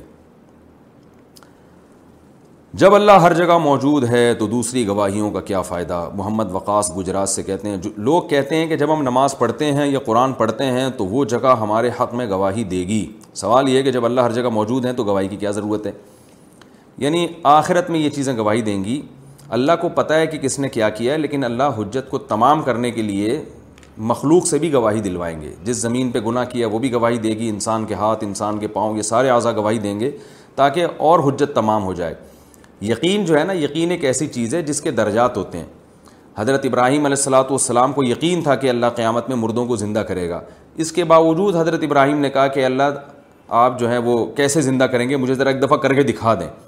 تو اللہ نے کر کے دکھا دیا تو اور اطمینان ہو گیا تو یہ اطمینان ایک ایسی چیز ہے جو بڑھتا رہتا ہے تو قیامت کے دن اللہ کو پتہ ہے لیکن اللہ اتمام حجت کے طور پر اور مجرم کے جرم کو اور پکا کرنے کے لیے اللہ اسی انہی اعضا سے گواہی دلوانا شروع کر دیں گے جن اعضا نے گناہ کیا اور زمین کا وہ حصہ گواہی دے گا جن جس پہ بیٹھ کے انسان نے گناہ کیا ہوگا اللہ تعالیٰ ہماری حفاظت فرمائے مندر بنانے کی کمائی حلال یا حرام سمیر الیاس انڈیا سے ہم ممبئی میں مستری کا کام کرتے ہیں یہاں برابر میں لکڑی کا مندر بھی بناتے ہیں جس میں ہندو لوگ اپنے بھگوان کی مورت رکھ کر پوجا کرتے ہیں یہ کیا یہ کام جائز ہے اس کی آمدن استعمال کرنے کا کیا حکم ہے دیکھیے ہندوؤں کا بھگوان کی پوجا کرنا ہمارے مذہب کے مطابق تو درست نہیں ہے لیکن ایک اصول اور ضابطہ سمجھیں کسی کے ساتھ گناہ میں تعاون وہ تعاون اس وقت کہلائے گا کہ جب آپ اس کے لیے کوئی ایسی چیز بنا کے دے رہے ہو جو گناہ کے علاوہ کسی اور چیز میں استعمال نہیں ہو سکتی اس کی مثال ہے جیسے چار چاقو اور چھری بنانا وہ بہرحال جائز ہے حالانکہ وہ چاقو اور چھری قتل میں بھی استعمال ہوتا ہے لوگوں کی گردنیں کاٹنے میں بھی استعمال ہوتا ہے ڈکیتیوں میں بھی استعمال ہوتا ہے لیکن اب اس سے یہ نہیں ہوگا کہ چاقو بنانا ہی حرام ہو جائے اس لیے کہ بنانے والے نے تو اس نیت سے نہیں بنایا اس نے تو ایک جنرلی ایک چیز بنائی ہے تو مندر یا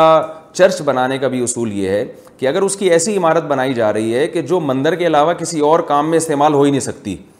تو پھر تو وہ عمارت بنانا جائز نہیں ہے اور اگر وہ عمارت عمارت ہے اب اس میں اندر کوئی اس کو مندر کے طور پہ استعمال کر لے یا اس کو مسجد کے طور پہ استعمال کر لے یا کوئی ہسپتال بنا لے یا کوئی ویسے ہی چارپائی ڈال کے سو جائے اس میں تو اگر کوئی ایسی عمارت بنا رہا ہے تو پھر بے شک وہ بطور مندر کے بھی استعمال ہو جائے تو ایسی عمارت کا کی آمدن کو حرام نہیں کہہ سکتے تو اس لیے عمارت اگر آپ بنا رہے ہیں صرف عمارت ہے تو وہ بنانا جائز ہے لیکن اگر وہ ایسی عمارت ہے جو مندر کے علاوہ کسی اور کام میں استعمال ہی نہیں ہو سکتی پھر اس عمارت کی تعمیر آپ کے لیے جائز نہیں ہے اور اس کی پھر آمدن بھی آپ کے لیے جائز نہیں ہے کیا سونے کے اذکار لیٹ کر بلا وضو پڑھ سکتے ہیں سونے کے جو اذکار ہیں جیسے آیت الکرسی چاروں کل دعائیں وغیرہ اگر یہ بستر پر لیٹ کر اور بغیر وضو کے پڑھیں تو یہ جائز ہوگا یا نہیں امتیاز احمد بہاول پور بہار سے بہار ہے میرا خیال ہے یہ بہار سے پوچھتے ہیں انڈیا کا تو بھائی جو سونے کے اذکار ہیں وہ تو لیٹ کے پڑھنا ہی سننا تھا رسول اللہ صلی اللہ علیہ وسلم جو اذکار جب بستر پہ لیٹتے تھے دائیں کروٹ پہ اس کے بعد آپ صلی اللہ علیہ وسلم اذکار پڑھا کرتے تھے جو دعائیں ہیں سونے کی وہ بھی اللہ وسلم تو نفسی علیک اور اللہ مبی کا وضاء و جمبی ویسی یہ جو دعائیں ہیں اور یہ جو اذکار ہیں ان میں جو احادیث کے ظاہر سے یہ پتہ چلتا ہے کہ یہ لیٹ کے آپ صلی اللہ علیہ وسلم نے پڑھیں اور دوسری طرف ایک روایت میں حدیث میں یہ بھی آتا ہے کہ اللہ تعالیٰ قیامت کے دن اپنے کچھ نیک بندوں کو بہت اونچے اونچے درجات دے گا یہ وہ بندے ہیں جن کو نرم نرم بستر اللہ کے ذکر سے غافل نہیں کرتے تو اس کے حدیث کے ظاہر سے بھی پتہ چلتا ہے کہ نرم بستر پہ لیٹنے کے بعد وہ اللہ کے ذکر سے غافل نہیں ہوتے کیونکہ نرم بستر پہ جب بیٹھے رہیں گے تو وہ غافل نہیں کرے گا وہ جب لیٹ جاتے ہیں نا پھر انسان پہ نیند کا غلبہ ہوتا ہے تو اس حدیث کے بھی ظاہر سے پتہ چلتا ہے کہ جو رات کے سونے کی دعائیں ہیں وہ لیٹنے کے بعد ہی ہیں تلاوت قرآن یا فضائل تعلیم کیا بہتر ہے محمد امن دہلی سے پوچھتے ہیں میں نے سنا ہے کہ اجتماعی عمل انفرادی عمل سے بڑا ہوتا ہے ہماری مسجد میں عشاء کے بعد فضائل اعمال کی تعلیم ہوتی ہے میں تعلیم کے دوران رات کی صورتیں سورہ ملک حامی سجدہ اور سورہ واقعہ پڑھ رہا ہوتا ہوں تو کئی لوگ مجھ سے کہتے ہیں کہ پہلے اجتماعی عمل میں بیٹھو اجتماعی عمل انفرادی عمل کے مقابلے میں پہاڑ جتنا ہے تو میرے لیے عجر و ثواب کے لحاظ سے کیا کرنا بہتر ہوگا بھائی شریعت میں اجتماعی عمل بھی ضروری انفرادی بھی ضروری تو اگر آپ تبلیغ کے کام سے جڑے ہوئے ہیں پھر تبلیغ والوں کی ایک ترتیب ہے کہ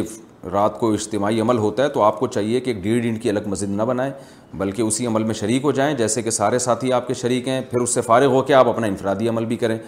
اور اگر آپ کام سے جڑے ہوئے نہیں ہیں تو مشورہ تو یہ کہ جڑے جائیں ثواب ملے گا ان شاء اللہ پھر بھی نہیں جڑتے اس مشورے کے بعد بھی پھر اگر آپ اپنا اس وقت انفرادی عمل بھی کرتے ہیں تو بھی ٹھیک ہے کوئی گناہ نہیں ہے لیکن افضل بہرحال یہی ہے کہ جب سب لوگ ایک کام کر رہے ہوں تو آپ بھی اس کام میں اس کا تعلق جائز ناجائز سے نہیں ہے اخلاقیات سے گناہ کچھ بھی نہیں ہوگا حامیم سردہ یا سورہ واقعہ پڑھنے کا ثواب پھر بھی ملے گا آپ کو لیکن افضل یہی ہے کہ اجتماعی نظم سے ہٹنا نہیں چاہیے اس سے دلوں میں فساد بھی پیدا ہوتا ہے اور اختلاف و انتشار بھی ہوتا ہے لیکن جب اجتماعی عمل ہو رہا ہو تو اس وقت کی بات ہے یہ اگر نہیں ہو رہا تو پھر شریعت میں انفرادی عبادت کی بھی بہت اہمیت ہے بعض لوگ سارا دن اجتماعی کاموں میں لگے رہتے ہیں انفرادی کام نہیں ہوتے تو جب اللہ کے نبی کو اللہ نے حکم دیا فعیدہ فرغ وعیدہ فرغ تفن سب کہ جب آپ کاموں سے فارغ ہو جائیں تو اپنے آپ کو عبادت میں تھکائیں انفرادی عبادت کریں تو اس لیے انفرادی عبادت کی بہت اہمیت ہے اسلام میں اور تحجد ہے یا دعائیں ہیں یا ذکر اذکار ہے یہ انفرادی طور پہ کرنا بھی بہت زیادہ ضروری ہے انسان کو جو ایندھن ملتا ہے اللہ کی محبت ملتی ہے وہ تو انفرادی عمل سے ہی ملتی ہے کیا کھانے کے دوران سلام کر سکتے ہیں عبد الرحمٰن انڈیا سے کھانا کھاتے وقت سلام کرنا یا سلام کا جواب دینا کیسا ہے کھانا کھاتے وقت کسی کے ساتھ ایسی بات کرنا جس سے وہ وہ کھانا اس کا یعنی کھانے میں ڈسٹرب ہو وہ اس کے لیے کھانا مشکل ہو جائے یہ جائز نہیں ہے تو آپ ویسے ہی گزر رہے ہیں اور دور کوئی بیٹھا ہوا کھانا کھا رہا ہے بلا وجہ اس کو سلام کریں گے وہ آپ کی طرف متوجہ ہوگا یہ تو ٹھیک نہیں ہے لیکن کہیں محفل میں جب آپ پہنچے سب لوگ آپ کی طرف متوجہ ہو ہی گئے ہیں جب ہو ہی گئے ہیں تو پھر ان کو سلام کرنا چاہیے اور جب سلام کر دیا تو وہ جب آپ کی طرف متوجہ ہیں ہی تو وہ ان کو چاہیے سلام کا جواب بھی دے دیں اس لیے کہ وہ کھانے میں خلل تو بہرحال ہو گیا آپ کے تشریف یعنی آپ کی تشریف آوری سے خلل تو ہو گیا نا تو اب وہ سلام دعا میں کوئی حرج نہیں ہے کیونکہ لوگوں کی عادت بھی ہے اگر آپ کھانا کھاتے ہوئے کسی کے پاس جائیں گے سلام نہیں کریں گے تو زیادہ لوگ ڈسٹرب ہوتے ہیں وہ دیکھتے رہیں گے کافی دیر آپ کی طرف اور مانوس نہیں ہوں گے آپ سے تو مقصد کو فوکس کرنا چاہیے کسی کو کھانے میں پریشان کرنا ٹھیک نہیں ہے اگر سلام کرنے سے پریشانی ختم ہو رہی ہے تو سلام کریں اور جواب دینے سے پریشانی ختم ہو رہی ہے تو جواب بھی دیں اور اگر کرنے یا جواب دینے سے پریشانی بڑھ رہی ہے تو نہ کریں اگر پہلے حرام کمائی ہو تو دعوت قبول کر سکتے ہیں دائیں صاحب آسٹریلیا سے پوچھتے ہیں جن کی کمائی پہلے ناجائز تھی مگر کچھ عرصے سے جائز کاروبار شروع کیا ہے تو ان کے گھر جا کر کھانا کھانا یا ان کی تقریب میں شریک ہونا جائز ہوگا یا نہیں شریعت نے حتی الامکان ہمیں حکم دیا ہے کہ اچھے کسی کے بھی عمل کو نہ اچھے معامل پر معمول کرو پہلے حرام کما رہا تھا اب ناجائز پہ آ گیا سوری پہلے ناجائز آمدن تھی اب وہ جائز کمانے لگے ہیں تو غالب یہی ہے کہ اب وہ آپ کو جائز ارننگ سے ہی کھلا رہے ہوں گے تو آپ جائیں کھائیں امید یہی ہے کہ انشاءاللہ حلال سے کھلا رہے ہوں گے بہنوں کو وراثت سے محروم کرنے کا حکم اگر والد اپنی وراثت میں بیٹیوں کو کچھ نہیں دینا چاہتے جس پر وہ گواہ بھی بنا لیں چنانچہ ان کی وفات کے بعد بیٹے اپنی بہنوں کو کچھ نہیں دیتے شرن اس کا کیا حکم ہے جہاں زیب خلیل کوہستان باپ اگر سو قسمیں بھی اٹھا لینا کہ میری بیٹیوں کو وراثت نہیں دینی اور سینکڑوں لوگوں کو گواہ بنا لے تو بھی اس کی کوئی اعتبار نہیں ہے مرنے کے بعد بہرحال پھر بیٹیوں کو دوبارہ حصہ ملے گا اور والد کو کبیرہ گناہ بھی ہوگا رسول اللہ صلی اللہ علیہ وسلم کی حدیث ہے اس کا مفہوم ہے کہ بعض دفعہ انسان نیک اعمال کرتا ہے لیکن وہ خلاف شریعت وسیعت کر کے چلا جاتا ہے جس کی وجہ سے وہ جہنم میں چلا جائے گا تو ایسی حماقت نہیں کرنی چاہیے اگر والد صاحب نے ایسی حماقت کی ہے تو ان کے لیے دعائیں مغفرت کریں آپ صلی اللہ علیہ وسلم نے تو ایک تہائی سے زیادہ صدقہ کرنے کی اجازت نہیں دی ہے تاکہ وارثوں کا حق ضائع نہ ہو تو اس لیے اس طرح سے بیٹی کو محروم کرنے کی اجازت نہیں ہے چرچ جرابوں پر مسا کرنے کا حکم کیا جرابوں پر مسا کرنے سے پورا وضو ہو جاتا ہے یا نہیں جبکہ اکثر یہاں ہم جاب کرتے ہیں جہاں ہم جاب کرتے ہیں وہاں بار بار جوتے اتارنا یا جرابیں اتار کر پاؤں دھونا مشکل ہوتا ہے خرم صاحب کو اس سے یہ بھی پندرہویں صدی کی ایک بدت ہے جس کا اس صدی سے پہلے کہیں کوئی ثبوت نہیں ملتا کہ عام جرابوں پہ بھی لوگ مسا کرنے لگے اور بعض علماء نے اس کے جواز کا فتویٰ دیا ہے لیکن یہ اجماع امت کے خلاف ہے چاروں اماموں کا اجماع ہے کہ موضوع پر مسا کے لیے کچھ شرائط کا پایا جانا ضروری ہے اور ان چاروں فقہ کے نزدیک یہ جو آج کل جو ساکس ہم پہنتے ہیں ان پر مسا بالکل جائز نہیں ہے اس کی بڑی وجہ یہ ہے کہ جتنی احادیث قرآن نے سب سے پہلے پاؤں دھونے کا حکم دیا ہے اور یاد رکھیں جب قرآن میں کوئی حکم آتا ہے تو اس حکم سے اختلاف کرنے کے لیے کوئی بہت مضبوط اور واضح دلیل ہونی چاہیے تو خفین کے بارے میں تو دلیل واضح ہے خفین کہتے تھے چمڑے کے موزے تو چمڑے کے موزے یا وہ موزے جو چمڑے جیسے ہوں جن میں پانی نہ جاتا ہو یا وہ شرائط جو فقہ کی کتابوں میں لکھی ہوئی ہیں تو قرآن نے چونکہ پاؤں دھونے کا حکم دیا اگر قرآن میں حکم نہ ہوتا پھر ہم کہیں سے بھی کوئی بھی روایت ملتی ہم لے لیتے لیکن قرآن نے چونکہ پاؤں دھونے کا حکم دیا ہے واضح لفظوں میں تو اب وہ متواتر قطعی ہے اس سے انحراف انہی خاص شرطوں کے ساتھ کیا جائے گا جن پر بالکل واضح اور سری احادیث موجود ہوں تو واضح اور سری احادیث صرف خفین کے بارے میں ہیں اور خف عربی میں کہتے ہیں یہ جو چمڑے کے موزے ہوتے ہیں ان کو خف کہا جاتا ہے اسی طرح بعض لوگ کہتے ہیں کہ جورب کے بارے میں جورب بھی حدیث میں آتا ہے کہ نبی صلی اللہ علیہ وسلم نے جورب پر مسا کیا یاد رکھیں نبی صلی اللہ علیہ وسلم کے دور میں یہ والے جورب تھے ہی نہیں یہ جو ہم موزے پہنتے ہیں نا بوٹ کے میں جس سے جو پہلے بوٹ میں یعنی جو پہلے اوپر بوٹ پہنے جاتے ہیں جوتے اور اندر جو باریک موزے پہنے جاتے ہیں یہ نبی کے دور میں تھے ہی نہیں تو تھے ہی نہیں تو نبی ان کے بارے میں فرمائیں گے کیسے صحابہ کرام جو موزے پہنا کرتے تھے وہ تو جوتوں کے بغیر بہت لمبی اس میں وہ پیدل چلا کرتے تھے بہت لمبی واک کر سکتے تھے وہ اس میں سفروں پہ چلے جایا کرتے تھے وہ موزے پہن کے تو یہ جو آج کل کے موزے ہیں یہ نبی صلی اللہ علیہ وسلم سے اس کا ثبوت ہی نہیں ملتا تو اس کے بارے میں حادیث خاموش ہیں تو اس لیے اس کے بارے میں یہ فیصلہ کرنا کہ اس پر بھی مسا جائز ہے یہ کسی بھی حدیث میں نہیں ملتا کیونکہ جورب کا جو تذکرہ حدیث میں آتا ہے تو جورب خفین کو بھی کہا جاتا ہے یعنی جو جس کو خف کہا جاتا ہے نا جو چمڑے کے موزے ہوتے ہیں یا چمڑے ٹائپ کے موزے ہوتے ہیں تو جورب اس کو بھی کہا جاتا ہے تو آپ جورب سے یہ والے جورب مراد لے لیں یہ کسی امام کا مذہب نہیں ہے نہ اسلاف میں سے کسی ایسے امام سے ثابت ہے جن کی امت میں اتباع کی جاتی ہے تو یہ آج کل ایک نیا فتویٰ آیا ہے جو چاروں مذاہب کے بھی خلاف ہے اور قرآن و سنت کے بھی خلاف ہے اس لیے ہماری رائے میں اگر امام نے ایسے موضوع پر مسا کر کے نماز پڑھائی تو وہ نماز ادا نہیں ہوگی آپ کو نماز لوٹانی پڑے گی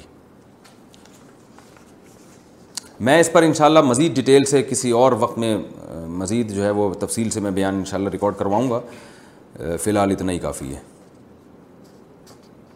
چرچ میں صدقہ یا ہدیہ دینے کا حکم ہم جرمنی میں رہتے ہیں تو کچھ لوگ چرچ کی طرف سے آتے ہیں کہ چرچ کو کچھ ہدیہ کریں کھانے پینے کی چیز تو کیا انہیں دینا جائز ہوگا یا نہیں طیبہ صاحبہ جرمنی سے پوچھتی ہیں دیکھیں چرچ میں اگر لوگ بیٹھے ہوئے ہیں تو ان کو تو کھلا بھی سکتے ہیں تو لوگ تو کہیں بھی بیٹھے ہوئے ہوں پائپ کے اندر کوئی سٹا بھی لگا رہا ہو تو اس کو بھی آپ جا کے کھلا سکتے ہیں تو وہ چرچ میں تو سٹا تو پھر بھی نہیں لگا رہا تو چرچ میں یا کوئی مندر میں ہندو بیٹھا ہوا وہ کھلانا سب کو جائز ہے تو ہدیہ دینا بھی سب کو جائز ہے ہاں اگر وہ چرچ کی تعمیر کے لیے آپ سے پیسے لے رہے ہیں چرچ کی تعمیر کے لیے تو پھر وہی حکم ہے کہ کسی ایسی عمارت کی تعمیر جو صرف یعنی اس میں عیسائی عبادت ہی کر سکتے ہیں عبادت کے علاوہ کوئی اور کام نہیں ہو سکتا تو چونکہ ان کی عبادت ہماری شریعت کے حساب سے غلط ہے وہ شرک کرتے ہیں حضرت عیسائی بن مریم کو بھی پکارتے ہیں تو پھر اس ایسی تعمیر میں حصہ لینا جائز نہیں ہے اور اگر ویسے ہی مطلق ایک عمارت کی تعمیر ہو رہی ہے تو پھر وہ اس میں حصہ لیا جا سکتا ہے کیا تلاوت قرآن سن کر علاج ممکن ہے ہماری شادی کو آٹھ سال ہو گئے ہیں مگر ہماری اولاد نہیں ہے ہم علاج کرا رہے ہیں کسی نے بتایا کہ علاج کرانے کے ساتھ ساتھ قاری عبد الواسط کی آواز میں سورہ رحمان کی تلاوت بھی سنو تو یہ کسی آواز میں بھی سن سکتے ہیں صرف قاری عبد الواسط کی آواز میں سنیں عرفہ صاحبہ کراچی سے دیکھیے تلاوت کرنے بھی ایک رقیہ ہے تلاوت سننا بھی ایک رقیہ ہے اس کی برکتیں ہیں جب آپ کسی کی آواز میں سنیں اگر آپ کو قاری الباسط اچھے لگ رہے ہیں تو ان کی آواز میں سنیں لیکن یہ اس کی کوئی کوئی ہمیں وہ نہیں ملتی کوئی یعنی اسپیسیفک کوئی دلیل نہیں ہے تو رقیہ ایک ایسی چیز ہے ایک تجربے سے اگر کسی آیت کا ثابت ہو جائے کہ شفا ہے تو ٹھیک ہے لیکن آج کل جو رقیہ بتانے والے لوگ ہیں وہ زیادہ تر پھینکو ہیں بس وہ ویسے ہی بیٹھے ہوئے ہوتے ہیں یہ یہاں سے یہاں پڑھ لو یہاں سے یہاں پڑھ لو یہاں سے یہاں سن لو تو ہو جائے گا تو وہ کچھ دلیل نہیں ہوتی ان کے پاس تو اس لیے آپ علاج کو فوکس کریں اور جو قرآن اور سنت میں رقیہ ثابت ہے جیسے حدیث میں رقیہ ہے اسل اللہ العظیم عظیم رب العرش العظیم این یشفیہ ہو یا این یشفیہ مریض پہ پڑھ کے یہ دم کیا جائے تو بہت ساری علماء علماء نے کتابیں لکھی ہیں نیٹ پر بھی آپ کو ایسی کتابیں مل جائیں گی جس میں نبی صلی اللہ علیہ وسلم نے جو رقیہ ہمیں بتایا ہے اس رقیہ کا تذکرہ ملتا ہے تو اسی پر اکتفا کریں یہ زیادہ بہتر ہے اس کے علاوہ کوئی دلیل کسی کے پاس نہیں ہوتی بعض دفعہ تو ایسا رقیہ بتایا جا رہا ہوتا ہے جس کا بیماری سے دور دور کے کوئی تعلق ہی نہیں ہوتا ہمارے حضرت رحمہ اللہ تعالیٰ کے پاس کوئی شخص آیا اور کہا کہ میری بچی کی شادی نہیں ہو رہی تو میں نے سورہ مزمل کا ورد کروایا ہے مجھے کسی نے بتایا تو نے فرمایا سورہ مزمل میں تو تحجد اور جہاد کا حکم ہے پوری سورہ مزمل تحجد اور جہاد اس میں شادی کا تو کہیں تذکرہ ہی نہیں ہے تو بچی کی شادی کا اس سے کیا تعلق ہے تو ایسے ہی لوگ بیٹھ کے بنا رہے ہیں تو آپ انہی پر اکتفا کر لیں جو قرآن و سنت سے ثابت ہیں تو بہتر ہے کہ یعنی اس سے انشاءاللہ آپ کو فائدہ ہوگا سورہ فاتحہ کا رخیہ ہونا حدیث سے ثابت ہے وہ پڑھ لیا کریں یا اور جو دیگر روایات ہیں اسی طرح وہ قرآن کی آیتیں جن میں آپ کی بیماری والا مضمون ہے جیسے اولاد نہیں ہے تو سورہ فرقان کے جو آخری آیتیں ربنا حب النامی نزوا جینا ضروریاتی قرۃ آئین اللہ ہماری ہمیں جو ہے نا اپنی ازواج اور اولاد کی طرف سے آنکھوں کی ٹھنڈک عطا فرما تو اس میں اولاد کا حصول بھی ہے اور اس کا آنکھوں کی ٹھنڈک بھی ہے تو یہ والی آیت ایسی ہے جس میں اس کا تذکرہ ہے تو ایسی آیت اگر بطور رکیہ کے پڑھی جائے تو پھر تو بات سمجھ میں آتی ہے سورہ رحمان کا میرا خیال ہے شادی سے کوئی تعلق نہیں یعنی شادی یا اولاد سے کوئی تعلق نہیں ہے خواتین کا نامحرم محرم مرد کو دیکھنا جائز ہے یا ناجائز بنت عبداللہ ممبئی سے یہ بمبئی اور ممبئی میں کیا فرق ہے مجھے آج تک سمجھ میں نہیں آیا میرا کام رشتے لگانے کا ہے اس میں لوگوں کے بایو ڈیٹا اور فوٹوز حاصل کرنا ہوتی ہیں لڑکیوں کی تصویریں دیکھنے میں تو کوئی حرج نہیں مگر کیا لڑکوں کی تصویریں میرے لیے دیکھنا جائز ہوگا یا نہیں جب کہ اس کے بغیر میچ بٹھانا مشکل ہے یعنی ان کو میچنگ کرنی ہے کہ یہ ڈیزائن کا ہے تو اس کے لیے یہ والے ڈیزائن مناسب رہے گا میں نے یہ کام ثواب کی نیت سے شروع کیا ہے اس کے پیسے نہیں لیتی مگر کیا شیطان ثواب کا دھوکہ دے کر بد نظری کے گناہ میں تو مبتلا نہیں کر رہا دیکھیے عورت کے لیے مرد کو دیکھنا اصل فتوی کی روح سے تو جائز ہے مگر منع اس لیے کیا جاتا ہے کہ اس میں یعنی ضرورت کے موقع پہ جائز ہے بلا ضرورت نہیں منع الطلاق کیا جاتا ہے کیونکہ اس میں فتنے کا اندیشہ ہے جواز کے کیا دلائل ہیں صحیح مسلم کی حدیث ہے نبی صلی اللہ علیہ وسلم نے امی عائشہ رضی اللہ تعالی عنہ کو حبشیوں کا کھیل دکھایا مسجد میں حالانکہ وہ بھی مرد تھے اسی طرح آپ صلی اللہ علیہ وسلم نے حضرت فاطمہ تھیں جو وہ نہیں جو نبی صلی اللہ علیہ وسلم کی بیٹی تھیں دوسری فاطمہ جن کو طلاق ہوئی تھی تو ان کو آپ صلی اللہ علیہ وسلم نے حکم دیا کہ وہ عبداللہ ابن ام مکتوم کے گھر عدت گزاریں حالانکہ عبداللہ ابن ام مکتوم نابینا تھے مگر یہ نابینا نہیں تھیں تو اس میں بھی صاف پتہ چلتا ہے کہ عبداللہ بن ام مکتوم کے گھر جب عدت گزاریں گی تو بار بار ان پہ نظر پڑے گی تو اسی طرح علماء نے استدلال کیا ہے کہ عورت کو پردے کا حکم ہے مرد کو پردے کا حکم نہیں ہے تو اس سے صاف پتہ چلتا ہے کہ عورت کا مرد کو کسی ضرورت سے دیکھنا اس کی گنجائش ہے عبداللہ ابن ام مکتوم کی بھی ظاہر ہے وہ آنا جانا بہت تھا بعض لوگ اس حدیث سے استدلال کرتے ہیں کہ عبداللہ ابن ام مکتوم رضی اللہ عنہ ایک دفعہ تشریف لا رہے تھے تو آپ صلی اللہ علیہ وسلم نے اپنی ازواج کو حکم دیا پردے کا انہوں نے فرمایا رسول اللہ وہ تو نابینا ہے تو آپ نے فرمایا تم تو نابینا نہیں ہو تو علامہ نبی نے اس حدیث کا جواب دیا ہے کہ یہ غیرت اور حمیت پر معمول ہے کہ آپ صلی اللہ علیہ وسلم کی غیرت نے اس کو برداشت نہیں کیا کہ میری زوجہ کی نظر کسی پہ پڑے تو غیرت کا تعلق بالکل ایک الگ ہے اگر کوئی مرد یہ برداشت نہیں کرتا کہ میری بیوی نامحرم مردوں کو دیکھے تو یہ بہت اچھی بات ہے شرعی جواز اور ناجائز ہونے کا تعلق اس سے نہیں ہے تو فتویٰ اس پر ہے کہ اگر کوئی بلا ضرورت مرد کو دیکھے تو ناجائز ہے یا ضرورت سے دیکھے مگر دیکھنے میں فتنے کا اندیشہ ہو تو بھی ناجائز ہے تو اگر آپ کو یہ ضرورت اول تو آپ ڈیجیٹل تصویر رکھا کریں پرنٹڈ تصویر کو علما جائز نہیں سمجھتے شدید ترین ضرورت کے بغیر تو وہ تصویر آپ اگر میچنگ کے لیے دیکھ رہی ہیں اور اس میں آپ کا یہ خیال ہے کہ آپ کو فتنہ نہیں ہوگا تو پھر دیکھ سکتی ہیں لیکن احتیاط بہرحال بہتر ہے جب فتنہ آتا ہے تو بتا کے نہیں آتا کہ میں ہونے والا ہوں تو ہوتا ہے تو پھر وہ جو ہے وہ یعنی اس میں انسان پڑ جاتا ہے تو بہتر یہ کہ اس قسم کے کام جوان لڑکیوں کے بجائے ذرا جو ایجڈ خواتین ہیں وہ کریں وہ خواتین کریں تو یہ زیادہ بہتر ہے لیکن بہرحال گنجائش ہے احتیاط کے بہرحال خلاف ہے دوران غسل کانوں کے چھید میں پانی پہنچانا بلقیس بانو انڈیا سے پوچھتی ہیں عورتیں کانوں میں بالیاں پہننے کے لیے جو کان چھدواتی ہیں اگر اس میں سوراخ اس سوراخ میں پانی نہ جائے تو کافی مشکل ہوتا ہے ہوتی ہے جو کہ کافی مشکل ہوتا ہے یعنی پانی پہنچانا تو کیا غسل ہو جائے گا یا نہیں غسل نہیں ہوگا اس سوراخ میں پانی پہنچانا ضروری ہے اسمگلنگ کا سامان فروغ کرنے کا حکم دوسرے ملکوں سے غیر قانونی طور پر جو سامان اسمگل ہو کر آتا ہے اسے بڑے بڑے سپلائر خرید لیتے ہیں اس کے بعد وہ اسمگلنگ والا سامان آگے بیچ سکتے ہیں یا نہیں کرن صاحبہ نے کرن حسین نے جام جامپور سے پوچھا ہے اسمگلنگ کرنا غیر ملکی یعنی ملکی قانون کی خلاف ورزی ہونے کی وجہ سے ناجائز ہے لیکن اس سے وہ مال آپ کا ہے لہذا وہ آپ آگے بیچتے ہیں تو اس کا پروفٹ آپ کے لیے حلال ہے لیکن آپ کو یہ گناہ ملے گا کہ آپ نے حکومت کے قانون کی خلاف ورزی کیوں کی کیونکہ اللہ تعالیٰ نے قرآن میں حکم دیا ہے کہ الامر یعنی حکمرانوں کی کی اتباع کرو تو جائز چیزوں میں حکمرانوں کی بات ماننا لازم ہے لیکن بہرحال اگر آپ نے خرید لیا اسمگلنگ کا مال تو وہ گناہ نہیں ہے وہ تو اس کو پورٹ سے لانا غلط تھا جب وہ لال لے آیا ہے تو وہ جس کو چاہے بیچے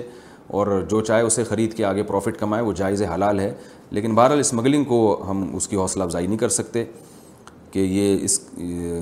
بلا ضرورت شدیدہ یا کچھ خاص صورتوں کے علاوہ اس کی اجازت نہیں دی جا سکتی کیا اچھی نیت بغیر عمل کے باعث ثواب ہے کیا صرف اچھی نیت رکھنا اور بظاہر اعمال میں اس اچھی نیت کو فالو نہ کرنا باعث ثواب ہوگا یا نہیں نجمی ہاشمی اسلام آباد اچھی نیت کرنے کا مطلب سمجھ میں نہیں آیا جب عمل ہی نہیں کرنا تو نیت تو کہتے ہیں عمل کرنے کو کسی اچھے کام کو کرنا اور اچھی نیت سے کرنا کہ آپ کوئی کام کر رہے ہیں اور اس میں آپ کی نیت یہ ہو کہ اللہ راضی ہو جائے کام ہی نہیں ہے تو صرف نیت کا کیا مطلب ہے یہ میری سمجھ میں نہیں آیا مطلبی رشتہ داروں سے کنارہ کشی کا حکم اگر آپ کے کچھ ایسے مطلبی رشتہ دار ہوں جن کی وجہ سے آپ بہت ذہنی اذیت کا شکار ہوں اور آپ کی گھریلو زندگی سخت ڈسٹرب ہو رہی ہو تو کیا آپ ان سے کنارہ کشی اختیار کر سکتے ہیں جبکہ قطع رحمی کا کوئی ارادہ نہیں ہے عائشہ صاحبہ لاہور سے رسول اللہ صلی اللہ علیہ وسلم نے ارشاد فرمایا سل من قطع کا رشتہ داروں میں جو تم سے توڑے تو تم ان سے جڑو تو رشتہ داروں میں یہ نہیں ہے کہ جو پیش محبت سے آ رہے ہیں تو آپ ان سے پیش آئیں وہ تو دوستوں کے ساتھ بھی ہوتا ہے رشتہ داروں کا اصول یہ ہے کہ جو توڑنے کی کوشش کر رہا ہو تو بھی آپ اس سے جڑیں البتہ جڑنے کے لیے کا طریقہ کیا ہوگا اس میں آپ اپنی مسلحت دیکھیں بعض دفعہ جڑا جاتا ہے ہدایہ وغیرہ دے کے جس سے محبت قائم ہوتی ہے بعض دفعہ جڑا جاتا ہے بار بار ان سے آپ سلام دعا رکھیں تو اگر آپ کو ان سے بار بار ملنے میں کوئی اذیت ہو رہی ہے وہ طنز کرتے ہیں غیبتیں کرتے ہیں یا کوئی اور بعض مسائل ایسے ہوتے ہیں کہ جتنا قریب جائیں اتنا دور ہو جاتا ہے انسان تو ایسی صورت میں آپ تھوڑا سا ریزرو رہ سکتی ہیں یعنی تھوڑا کم ملاقات کر لیں لیکن بالکل قطع تعلق کر لینا وہ پھر بھی جائز نہیں ہے تو تھوڑا ملاقات کم رکھیں آنا جانا کم رکھیں فون پہ سلام دعا سے کام چلا لیں یا کوئی ہدایا تحفے وغیرہ دے کے یا کبھی عید بقرعید پہ دعوت کر لی بالکل کنارہ کشی مکمل اختیار کر لینا یہ تو جب تک کوئی بہت بڑا جرم نہ کیا انہوں نے تو بالکل ایسے کنارہ کشی اختیار کرنا ٹھیک نہیں ہے رہا یہ مسئلہ کہ رشتہ دار مطلبی ہیں اور ذہنی اذیت ہے وہ تو سارے ہی آج کل اکثر ایسے ہی ہوتے ہیں سوائے ان لوگوں کے جو میرا اس وقت کلپ سن رہے ہیں ان کے علاوہ جتنے بھی رشتہ دار ہیں اکثر مطلبی ہی ہوتے ہیں اور وہ ذہنی اذیت تو ہر آدمی دیتا ہے وہ ہمارے محلے میں ایک بوڑھے میاں تھے وہ کہیں تھڑے پہ بیٹھے ہوئے ابھی بیٹھے گپ شپ ہو رہی ہے اور کہیں اٹھ کے گئے اور اٹیک ہوا انتقال ہو گیا تو بڑے پریشان تھے کہ یہ ہوا کیا ہے تو کسی نے کہا کہ یار وہاں کوئی بات دل پہ لے گئے ہوں گے جو باہر گپ شپ ہو رہی تھی نا تو آج کل ایسا ہی ہوتا ہے کوئی بھی ایسی بات الٹی سیدھی کر دیتا ہے جو انسان اس وقت دل پہ لے جاتا ہے تو ان چیزوں کو اگر آپ دیکھیں گے تو پھر دنیا میں کسی سے بھی نہ دوستی ہو سکتی ہے نہ تعلق ہو سکتا ہے تو جیسا زمانہ ہے اسی حساب سے اپنے آپ کو آپ کو مینیج کرنا پڑے گا تو سارا ہی الٹا سیدھا پلٹا پلٹا چل رہا ہے اسی الٹے پلٹے میں ٹوٹ جائے تو بنا لیں پھر بن جائے تو پھر ٹوٹ جائے وہ ایسا ہی چلاتے رہیں بالکل ایسے کنارہ کشی اختیار کر لینا جیسے بعض لوگ کرتے ہیں یہ بالکل اجازت نہیں ہے اس کی اللہ تعالیٰ عمل کی توفیق عطا فرمائے